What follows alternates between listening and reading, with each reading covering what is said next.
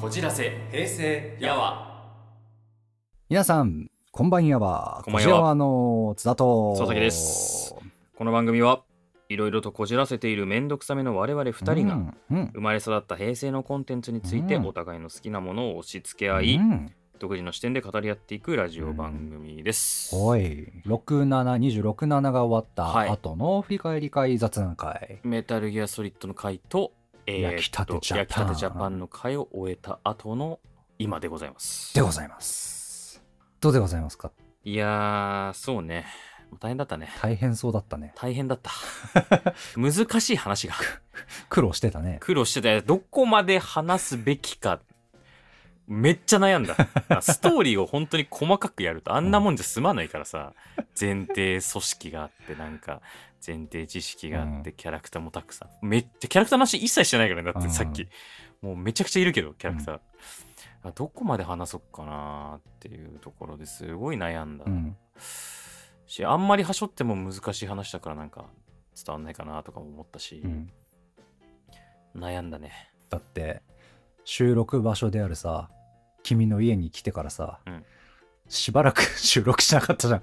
まだちょっと構成がっ どうするか悩んでて。っつって1時間ぐらい窓の外にいたもんそうだね。ちょっと一人になりたから。構成考えるからっつって。そう。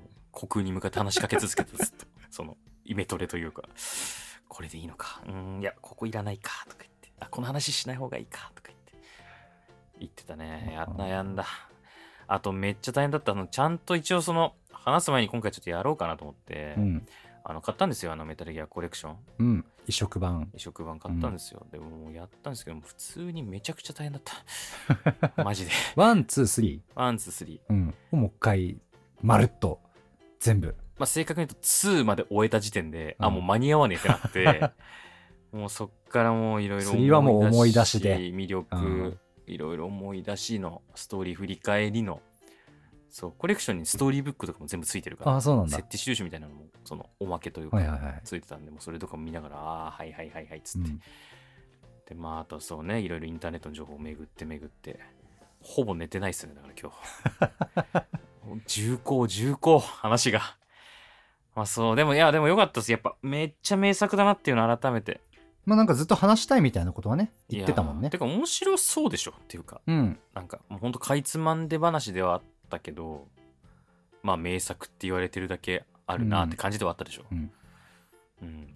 あとまずメタルギアっていうよりも小島さんの話になるんだけど、ん。まあ、僕らの太陽を俺はやったことがあってゲームボーイアドバンスの,、はいはい僕らの太陽あったね。太陽光であの遊ぶゲームっていうか。ざっくりだな。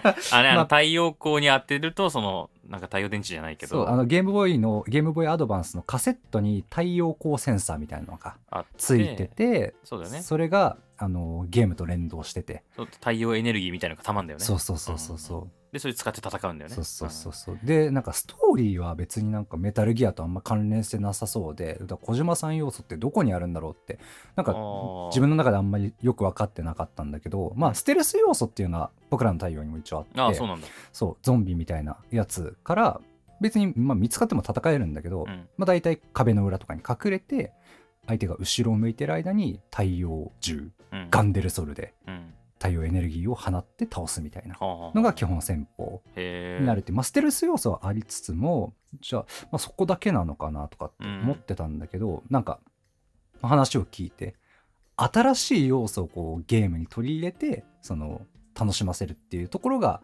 やっぱその根幹なんだなっていうところが改めて気づいたかなだからその太陽光を使ってっていうところがまさに。その、まあそうだよね。楽しませる要素メタルギアセットで言うと、あの、コントローラー端子1と2をうん、分けるみたいなのも、なんか近いよね。ちょっとそのハード面でちょっとなんか、面白くというか、うん。新しいことしようというか、っていうところかもね。だからそう、そこが自分の中で新しい発見というか。うん。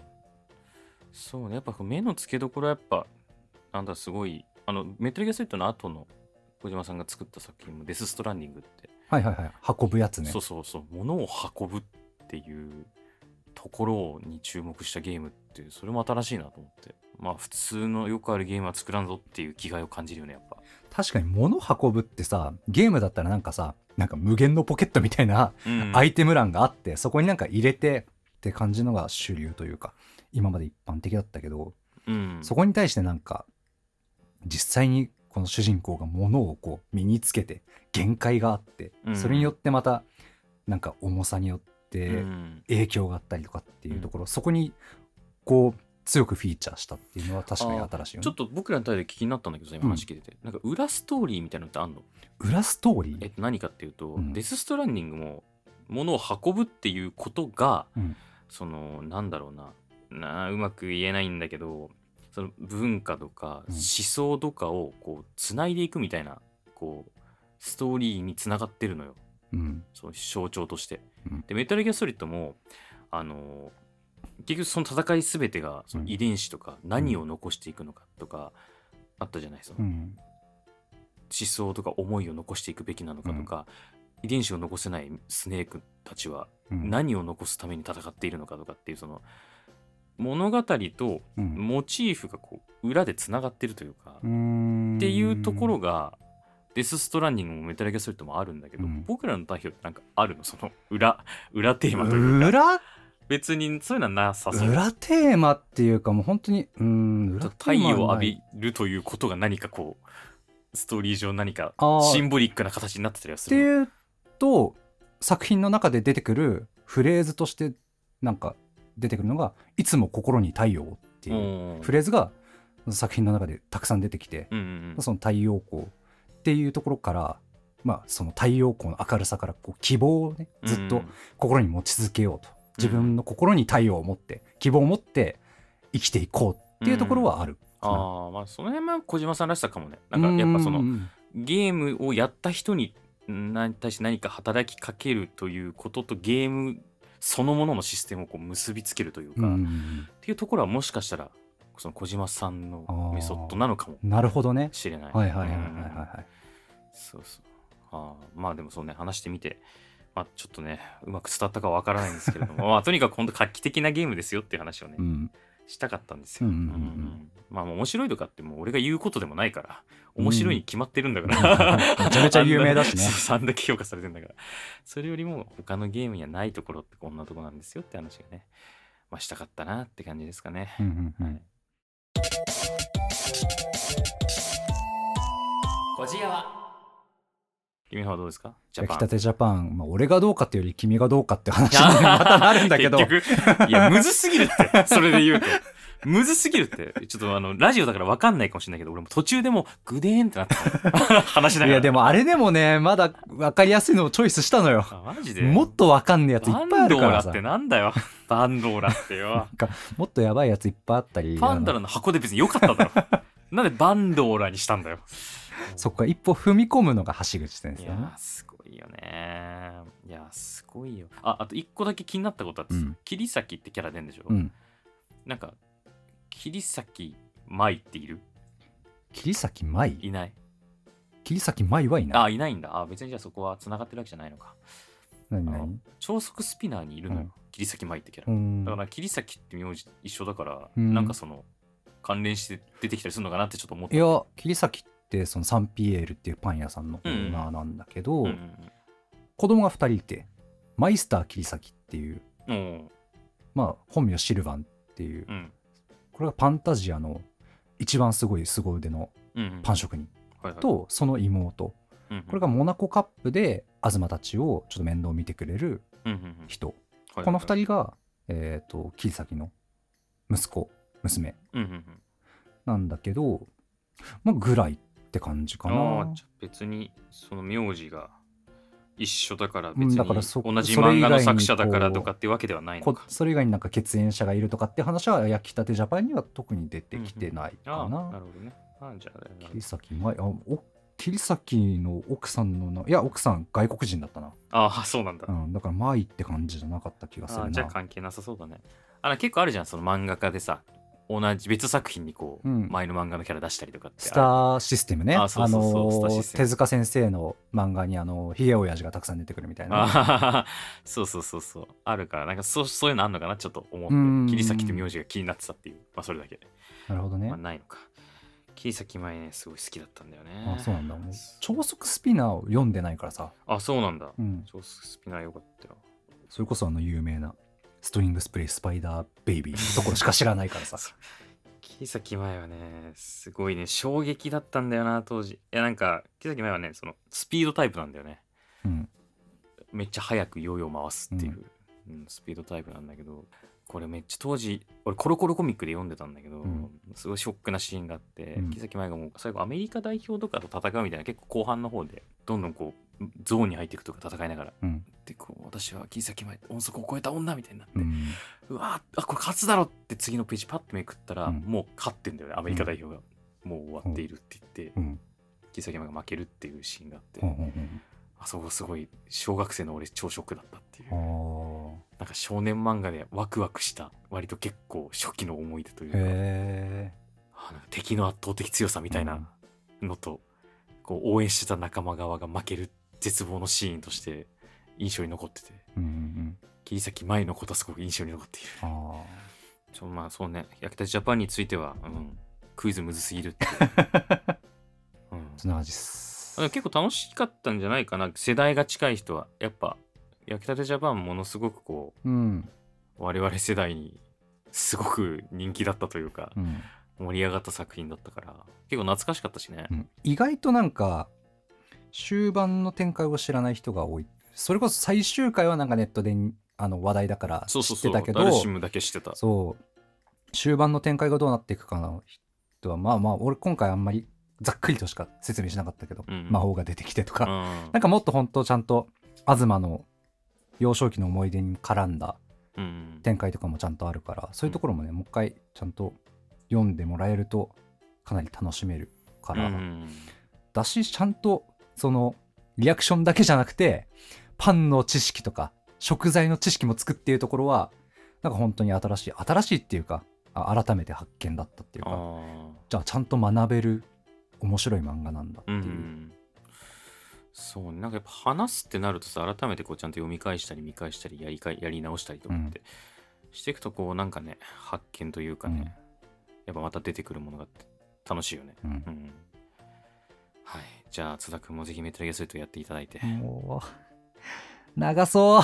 絶対長いじゃん。えでも俺2日でクリアしてるからね。つかうんメタルギアソリッド12日。でクリアしてるから。すごいな。何時間ぐらいかかるあでも8時間とか、ほー、まあ、2もそれぐらい。10時間ぐらいでクリアしてると。思う、うんうんうんうん。うん多分。そうか。ずっとやり続けるもんなゲーム。関係ねえ。もう眠いとか関係ない。気になって気になって 続きが。力尽きるまでやるから。初めてやるゲーム基本。生活なりいかねえんだ。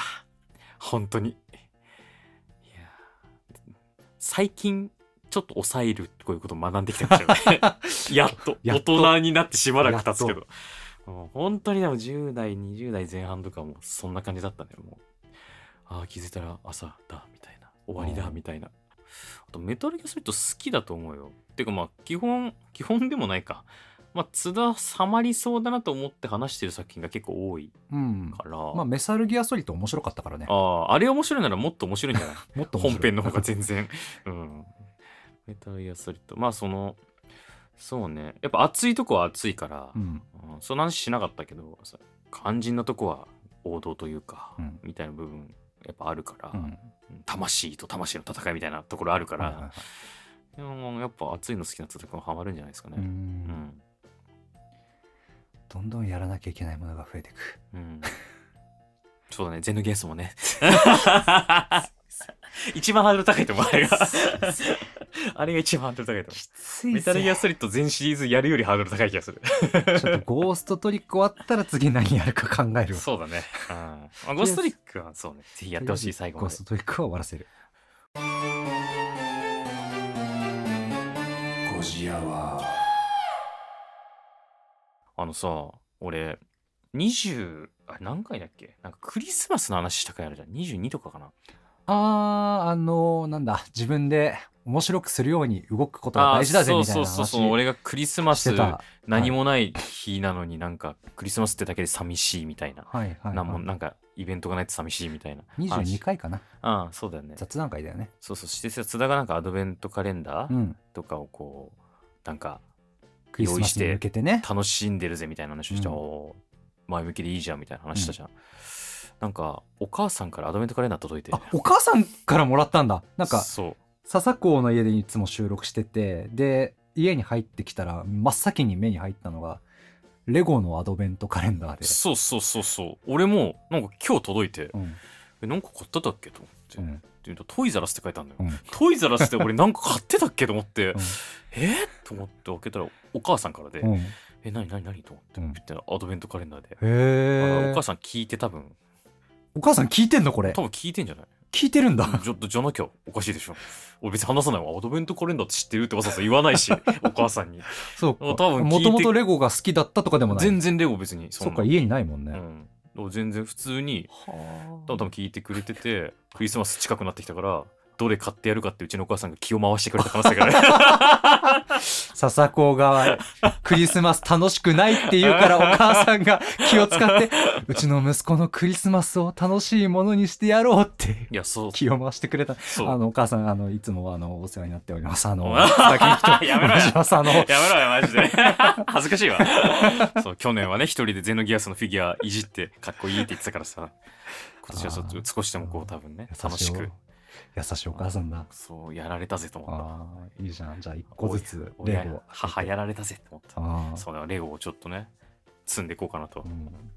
一発で分かった。俺もあのアドベントカレンダー今探して何買おうか迷っててちょっと前に、うん。そう今収録時点で11月初めなんだけどうんうん。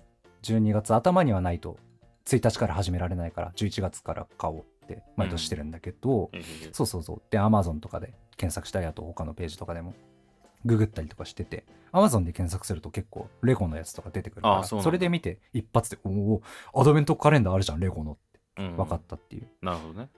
ちなみに俺今年はうん。あのロイズ北海道のあのお菓子作ってるチョコとかのお菓子作ってるロイズのはい。アドベントカレンダー買おうとしてます。なるほどね。いいじゃない。うん、毎日1個ずつチョコかなんかのお菓子食べよう。まあそうですね。近況としては、うん。お母さんからアドベントカレンダー届いたっていう。お母さん優しい。そううちのお母さん優しいから。面白いし。あ面白いんだ。面白いし優しいし。いややめてよなんか公開公開でなんかどういうおお母さん母さんを褒める。お母さん褒めるってうん。恥ずかしすぎる。お母さん今今からちょっとねどういうふうに思ってるか。マジもういいマいいいいやめろやめろそのなんか その感え動のお母さんのどこが好き？感動のテレビ番組みたいなやつやめろ。ちょっと今日実はお母さん。あいや。じゃあやめろやめろ。怖いわ。さすがにお母さん呼べないけど。ど北海道からちょっと呼べてないけど。怖サプライズ。まあそうね。俺誕生日もうすぐだしね。うん。サプライズゲスサプライズトお母さん。お母さんかと思ったわ津田が誕生日だからっつって。はい。そんな感じですか？まあ近況。そうですね、うん。話すここで話せる近況はそんな感じです。ほいほい。じゃあ俺からちょっと話していい？おなんだい？ラジオ用のさ、ラジオ用のさ。うん、はい。ニックネームみたいなの決めたいなと思ってて。ああはあはあ。津田健貴津田健貴とは言いつつもラジオパーソナリティってさ、うん。なんかまあ地上波はそうでもないかもしれないけど、うん。うん、なんかあだ名みたいなやつでやってる人とかいない、いやーまあポッドキャストはあだ名の人多いかもね、うん、なんかやっぱそのハンドルネームの延長線上でやってる感じあるよね。うん。で多分そっちの方が親しみやすくて覚えやすいんじゃないかと思って、あうん、ー呼びやすいだろうなと。あそうね。笹子が笹子があるからいいじゃん。あるからいいじゃんあるからいいじゃん。お前お前はいいよな。なんだよ。笹子があって。お前には笹子があって。津田健があるじゃん。津田健は使えないよ。津田健は使えないよ。声優で津田健でいいじゃん。使えないよ全面戦争仕掛けていけなよ。使えないよ。今ももう本当にもっともっと言ってもいいぐらい大人気のもう津田健さんテレビとかも出てらっしゃっても使えないよ。だからもうそうなんかあったらいいなと思って。なんか俺今までこうなんかあらゆる場面で定着するあだ名ってつけられたことなくて、はあはあ。うん。その時その時でなんか学生時代のこの時期にこの人からはこれで呼ばれてたけど別にそれは周りには定着しなくてっていう、うん。こう広く幅広く呼ばれてた名前みたいなあだ名ニックネームなくてうんうん。どうしようかなって。うん、でなんかそういうニックネームあった方がいいんじゃないかみたいな話は、うん。なんかいつも俺が言ってる東中野にある雑談っていうポッドキャストのスタジオがついたクラフトビールのあバーがあってそこでそのポッドキャスターの方とかと話したりしてたんだけど、うん。でその時に提案されたのが、うん。通研さんとか。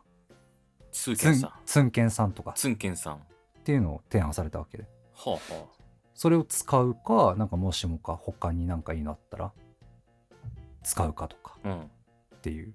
はい。なんかある？なんかある、うん。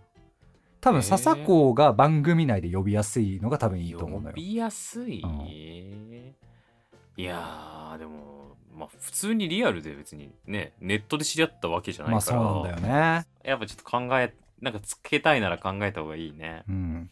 それかもう暫定システムを使うかね。今提案されたツンケンさんを一旦暫定として置いとい暫て定システムってなんだよ。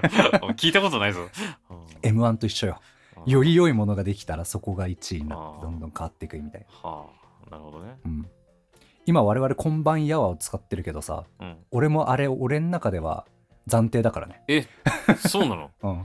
そんな。いやあれでもリスナーの人考えてくれたんじゃないかもし別のリスナーの方がより良いものを提示したらそれになるかもしれない。安心しちゃダメですよ。嫌な嫌な 感じ？あロケットだな嫌な感じ？なんかそんなそんななんだろう。競争心を煽る。番組だったかこれ。ああまあでも「こんばんやわ」はねすごいしっくりきてる。うんなんかもう当たり前のように使ってるわ普通に。う、ん。だから割と強め。うん、さあそんな感じで私のニックネーム。ケンキくんケンちゃんのあだ名をうん。みんなで考えようのコーナー、かな。うん。ああなるほどね。その話したしたかったんだ。うん。オーケー。親しみを持ってもらいたいからねそうね。うん。親しんでほしい。親しんでほしい。ぜひ親しんでほしいね。ぜひ私に親しんでほしい。こじやわ、うん。メールがお。来ちゃっております。来ちゃってって言うな来ちゃってよなんか失礼な感じだな。来てくださって。来て。いらしてます。メール様がいらしておりまいらっしゃっす。てもう盾祭り候だろう。もうわかんないけど、うん、はい。ということで、じゃあうい、そっちから読んでもあらおうかな。はい。読みますね。猫すこさん。猫すこ、俺も猫すこよ。あー猫すこ。あー猫すこね。あオッケー犬より猫すこよ。猫あ犬すこではなく犬猫すこ。すこではなく猫すこよ。で、まあ、普通歌ですと、うん。でえーっとこんにちは。こんにちは。いつも楽しく聞かせていただいてます。ありがとうございます。ありがとうございます。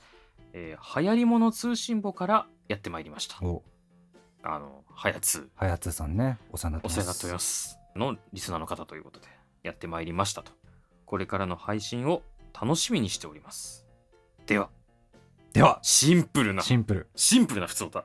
ありがとうございま。ますす。ありがとうございますなんか、ね、嬉しい。うん。聞いてる人増えるんだ。なんかね、別にみんな言ってくれないからね、聞き始めましたよって。うんなんか聞いてる人がいるって分かるだけで嬉しいから、ねああ、そうね。だから、ああ聞いてくださった人が、うんと同時に、ハイツーさんいつもお世話になってますっていう、はやつさんに名前出してもらってからこう聞いてくれる人結構増えたから、ね、結構増えたもんね、本当にね。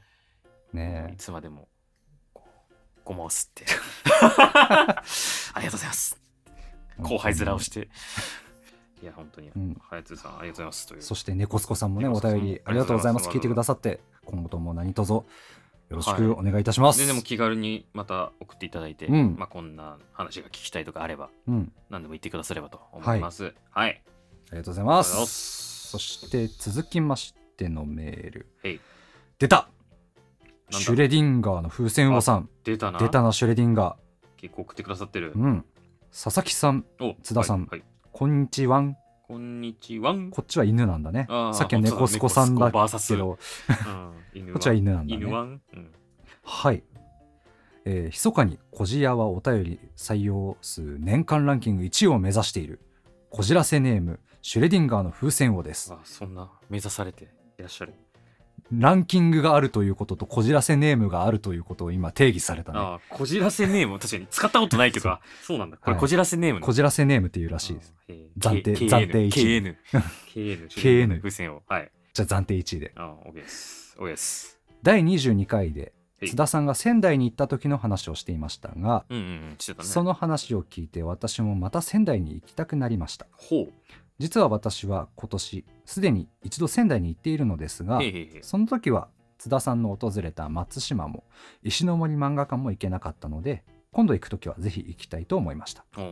特に松島は百人一首にも選ばれている。ほう「見せ場やなお島の天の袖だにも濡れにぞ濡れし色は変わらず。は読み方合ってるかな？あわかんない。合ってると信じたい。うん。という歌の歌枕にもなっているので日本史好きの私にとって一度は訪れたい場所です。はちなみに前回私が宮城に行った時には同じく百人一首のちぎりきな片身袖を絞りつつ末の松山波越えさじとは 合ってるかな？あのは末の松山と、えー我が袖は 潮日に見えぬ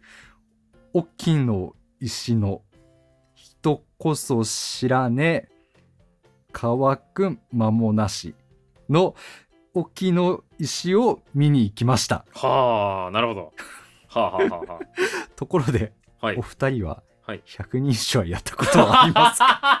おーおーはいはい北海道ではえ木の札を使ったりはい。下の句を読んだりするなど本州ではあまり見ない百人一首がよく遊ばれていますがやったことはありますか？いはかっこ北海道出身で文系の佐々木さんは当然ご存知ですよね。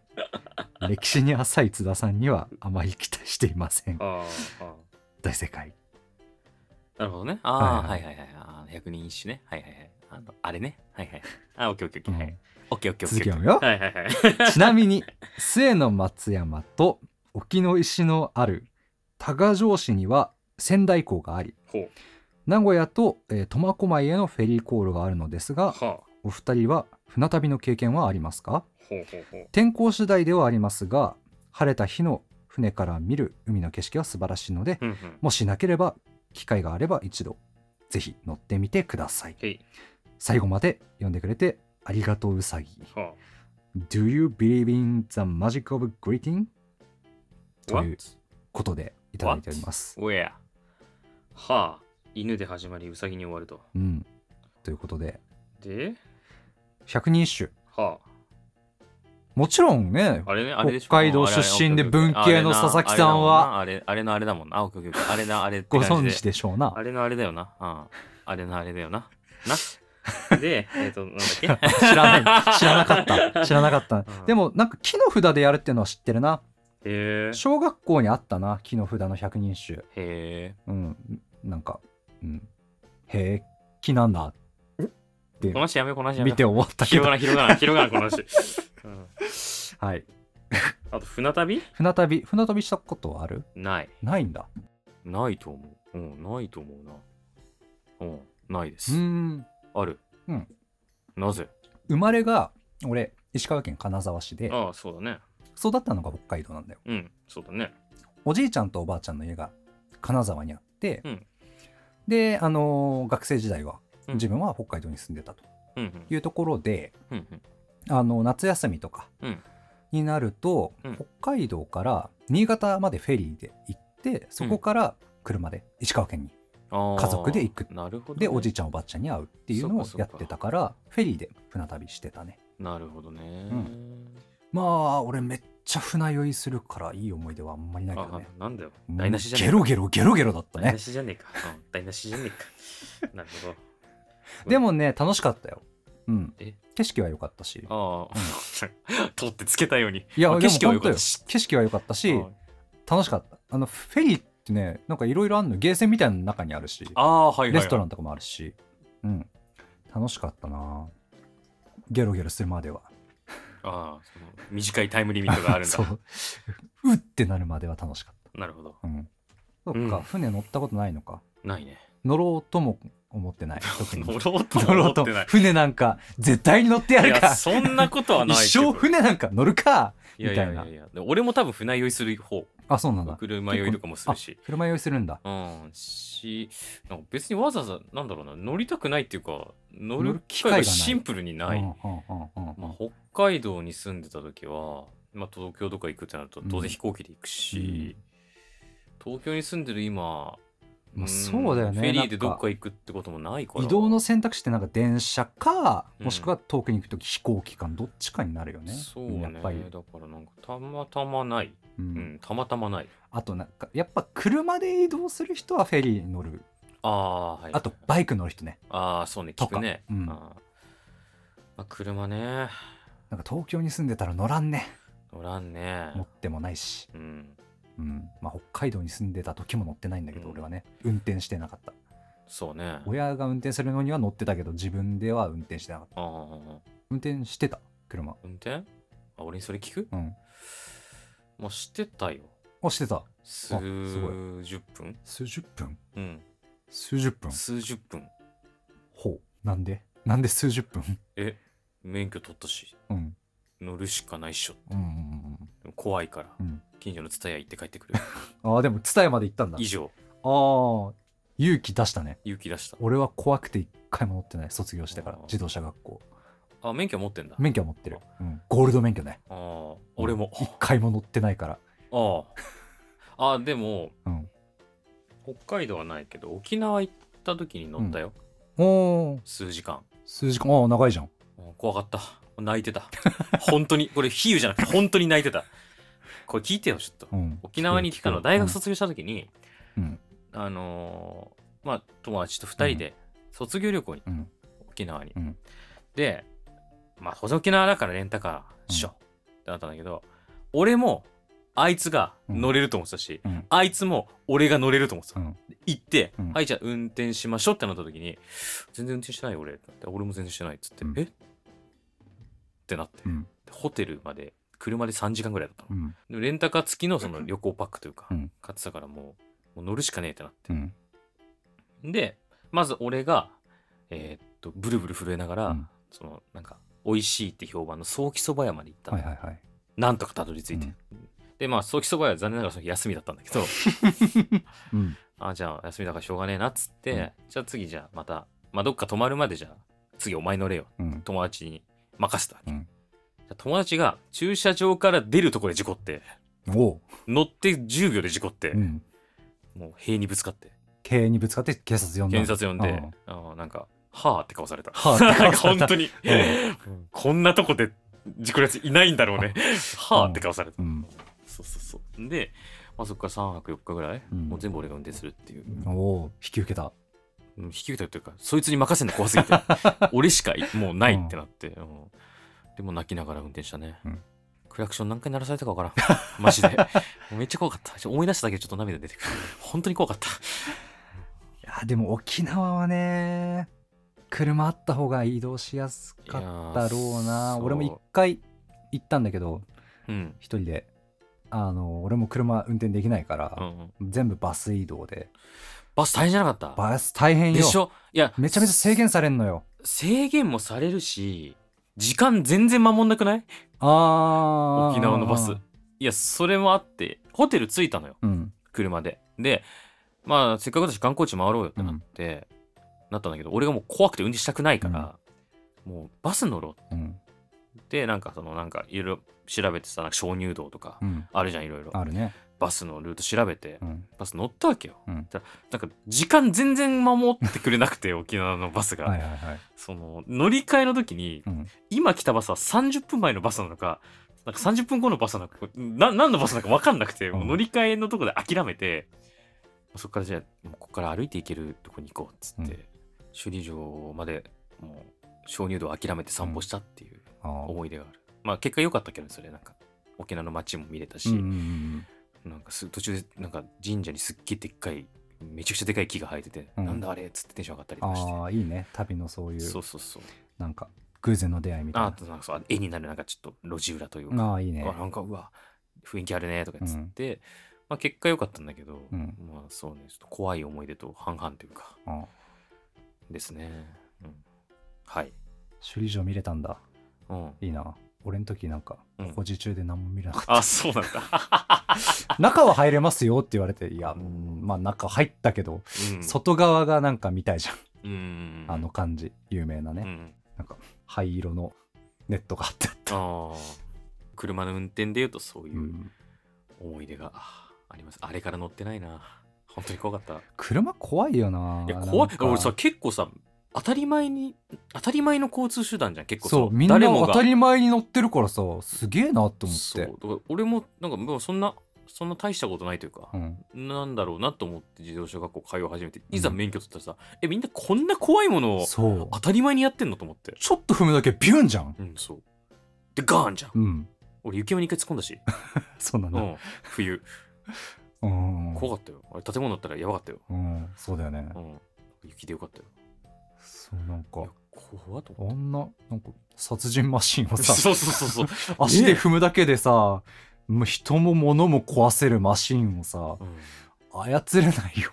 いやね。いやでもさなんかさ音楽好きじゃん俺。うん。なんか結構やっぱでその軽音部時代とかうん。のメンバーとかと会うとさやっぱそのなんか海までドライブしようぜみたいな。ああはいなった時にはいサークルとかでね。みんな音楽好きだからそのいろいろプレイリストを作ってるわけよ、うん。でドライブに合うプレイリストみたいなはいのをみんなかけていくのとかも超楽しそうだからさ、いや運転できたらこういうのやりてーって思うんだけどまあなかなか機会はないよね、いや運転はねできるならしたいのよ。うん、一人旅好きだからさ行動範囲を広げる意味でもしたいけど怖いのよ。わかる、人殺したくないし死にたくないのよ。うんあと俺あれあこの話したことあるっけ？自動車学校の話俺。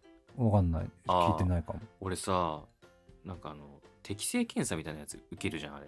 ああなんかなんかいっぱい、ママークシートみたいな。そうそうそうなんか制限時間内にいっぱい丸を書いてくださいみたいなやつとかやってさ、うん。あるじゃん、うん。俺あれめちゃくちゃ悪くて。うん。適性がないんだって。うんう。んで俺その本面の免許というか最後の試験の時に、なんかそのまあまあ一応合格したんだけど、なんかそのでももうあなんか自分でも正直ギリギリの運転してたから、うん。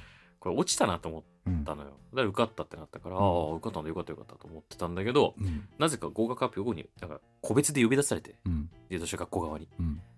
えっと思って、うん。あやっぱりなんか合格は間違いで、本当は落ちてたんだとか思って、取り消しの連絡あだと思った。ーと思って行ったら、校長先生みたいな人がいて、うんあの合格なんですけどと。佐々木さうん。ん合格なんですけど、適正検査の結果、うん。もうちょっと見たことないぐらい悪いと。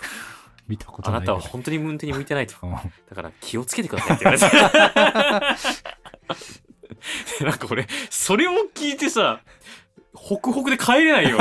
運転できるゾーンになんないよ。あ俺やっぱ向いてないんだとうん思って、乗らない方がいいな絶対って。思ってすごいすごいネガティブな気持ちでその自動車学校を後にしたっていう。ああでも正しいねその言ったことはね自動車学校側もね、ね向いてない人に向いてないですよって言ったことによって、恐怖を植え付け 運転させないようにしたという。そう本当に。そう向いてないんだって、うん。まあそんな気はしてたけどあの教習所通ってる時からなんか明らかに周りよりこう覚えが悪いなみたいな雰囲気はあったけど。怖いな運転。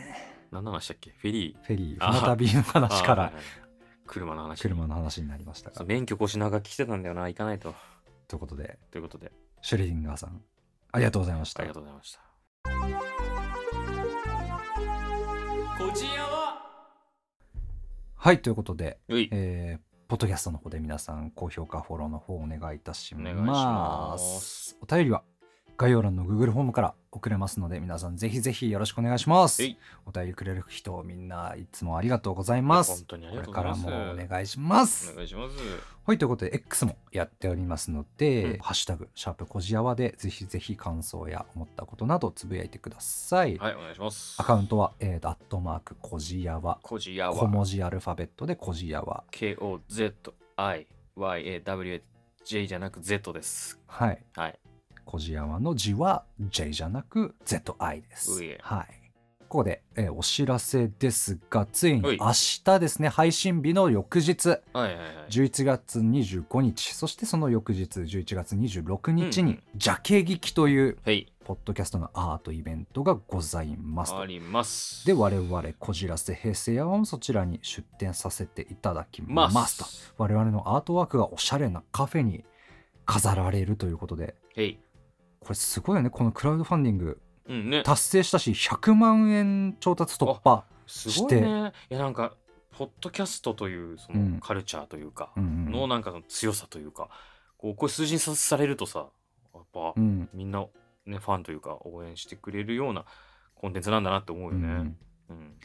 ってことで、えー、と25日にはなんかトークイベントとかうんあったりして、我々もね25日今のところ行く予定、うん。今のところっていうか普通にまあ行く予定なので、場所は原宿駅の近くのドットコムスペース東京っていうおしゃれカフェおしゃカフェで上。やりますので。そちらにぜひぜひ皆さん来てコジアワのアートワークとか見て他のポッドキャストさんのねアートワークとかいろいろ見て新しいポッドキャストと出会ったりしちゃったりしちゃったりしちゃったりしてください。上上上上上11月25日はうんうん。トークライブみたいなのもあるらしくて中村祐介さん。すごいでしょ。うん。マジで。うん。内田圭さん。はいはいはいはい。南座さんっはい。ていう方々がゲストで、えーいらっしゃってトークライブはい。されるということで、中村祐介さんなんかあれでしょ？あアジカンのジャケットで有名な、うん。あのあのあの中村祐介さんでしょ？音楽の教科書とかもなんかいやそれ知らなかった。書いてらっしゃる。なんか俺らの時の教科書と全然違うね。そうね俺らの時の教科書そうね。そんなおしゃれでスタイリッシュじゃなかったよね、うん。まあ覚えてもないけどどんな雑誌表紙だったかとかも。そうね。そうね変わっていくんだねいろいろ、うん。そういったところも。ということで11月25日ぜひぜひ皆さんもなんか当日券とか多分あるのかな？まあちょっと詳しくはあのジャケ聞きで調べていただいてほしいんですけれども、ええ。ぜひぜひ皆さん一緒に盛り上げましょうということで今回も終わりにしましょうということではい。ありがとうございましたということありがとうでございましたということで。イエイ